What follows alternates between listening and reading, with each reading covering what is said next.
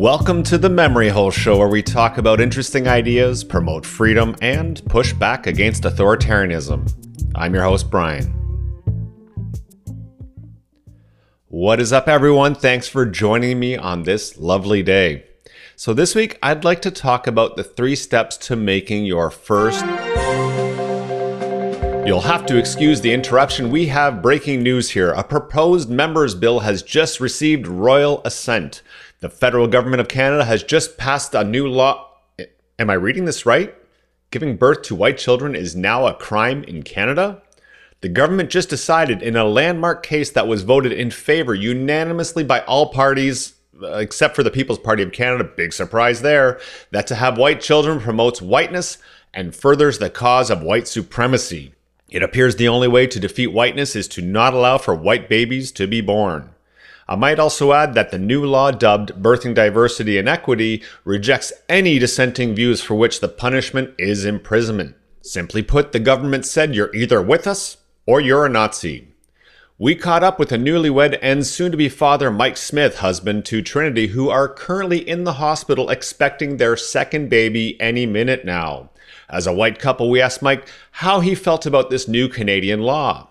He shared his concerns about white supremacy and not wanting to have the obstetrician identify their newborn baby as white. Mike felt that their firstborn, Amber, has contributed to racial division and has been working to atone for having identified Amber as white ever since. When asked which ethnicity he would want to have as a child, he said they always wanted a Filipino baby. We attempted to speak with Trinity's obstetrician regarding this new law and the impacts it will have on how people identify their newborns at birth, but he couldn't be reached. Unwilling to accept silence around this issue, we sent in an undercover janitor to the hospital to investigate the obstetrician, but unfortunately, the undercover investigator could only see the doctor from a distance in his office through a window. It appears the OB was too busy counting stacks of money. We later discovered that Mike Smith and his wife, Trinity, gave birth to a beautiful little Filipino baby. We caught up with Prime Minister Trudeau for a comment. When asked, What are your thoughts on the passing of this bill? Trudeau stared at the microphone and said, Mr. Speaker. Trudeau, in his typical vacuous and insightful manner, hit the nail on the head. Although some people wonder why there was a little string with a loop hanging out of the back of the Prime Minister. Not even sure what that means. But for the sake to provide balanced and unbiased journalism, we decided to speak with that jerk Maxime Bernier, whose party voted against the bill. When asked what his thoughts were, Max replied, This bill is just another woke farce. Canada has fallen so far down the woke rabbit hole, you can't decide your ethnicities. Doctors all around Canada will now be under great pressure to take bribes to make up incorrect ethnic identities for all the babies they deliver so parents can avoid having their babies sent to prison for being white.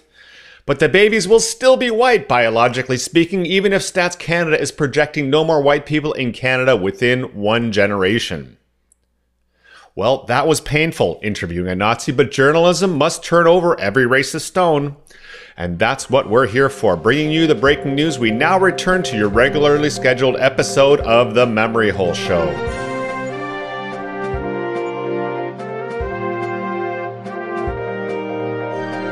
So, those were the three steps to making your first million. Which step was your favorite? They're incredibly simple things to do, aren't they? It also seems like they're made up, but well, sadly, that's the current world we live in, one that seems like parody and satire. All kidding aside, as usual, I'm going to ask and to beg for your support by subscribing if you haven't, by sharing the show notes on your preferred social media platform, and by leaving me a five star review on your podcast player. And speaking of podcast players, if you have the Spotify app, see if you can subscribe there. If I hit a certain subscriber milestone with Spotify, I should be able to get past the algorithms and start to monetize the show with them. And if you like this episode format, let me know on Twitter. My handle there is at Memory Hole Show, or you can leave me a comment in the show notes over at memoryholeshow.com. Anyways, that's it for this week. I really appreciate you joining me, and until next week, speak up or you'll get memory holed.